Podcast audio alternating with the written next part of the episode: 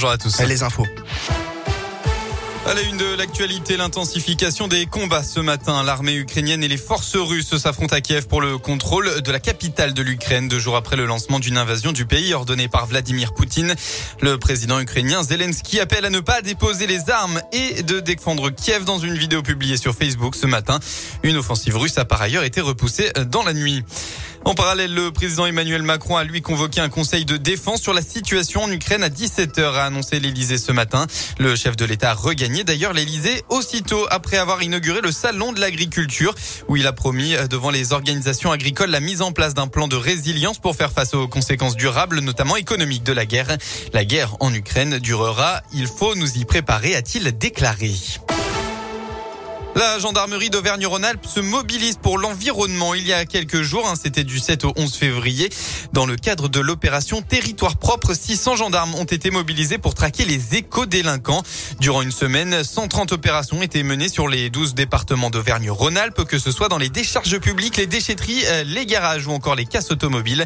Les précisions pour Radioscope du colonel Uniforest, chef du centre zonal des opérations d'envergure. On a relevé 128 euh, infractions liées aux atteintes à l'environnement. C'était lié à, des fraudes ou euh, des enfouissements de déchets euh, illicites de façon à éviter de payer le retraitement. La thématique de l'environnement est un enjeu crucial aujourd'hui, donc la gendarmerie s'en est emparée. Le trafic de déchets, c'est lié très souvent à des phénomènes qui sont beaucoup plus profonds qu'un simple particulier qui laisse sa poubelle dans une forêt. Dans un département du sud de la région, on a pu faire notamment une casse auto qui employait des étrangers en situation irrégulière et le propriétaire de l'entreprise agissait de façon totalement euh, non seulement envers l'environnement, mais également envers euh, ces personnes qui l'employaient, quelques dizaines d'euros par mois. Donc euh, c'est réellement un beau succès pour la gendarmerie et ses partenaires.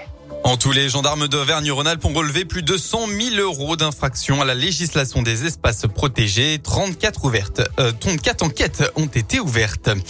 Dans l'actu aussi, l'arrêté préfectoral autorisant la construction du nouveau pont de Fleurville entre Montbéliard et Pont-de-Vaux doit être annulé. C'est ce qu'a demandé le rapporteur public. Selon l'avocat de l'association de riverains opposés au projet, ces conclusions sont suivies à 80% par les juges. Le conseil départemental de l'Ain se dit son désaccord sur le fond et euh, parle, je cite, de répercussions importantes sur la vie quotidienne des habitants et sur la vie économique des deux territoires, l'Ain et la Saône-et-Loire. Le jugement doit intervenir d'ici trois semaines. On passe au sport enfin. Gros match attend les Verts pour la 26e journée de Ligue 1 football. Saint-Etienne se déplace chez le leader, le PSG. Coup d'envoi à 21h. Hier, Rennes a largement battu Montpellier sur le score de 4 buts à 2. Et bien en rugby, enfin, 19e journée du top 14. L'ASM Clermont accueille Perpignan. Coup d'envoi à 17h15. Et quelques heures avant la rencontre, la France se déplacera elle en Écosse pour le troisième match du tournoi Destination à 15h15. Merci.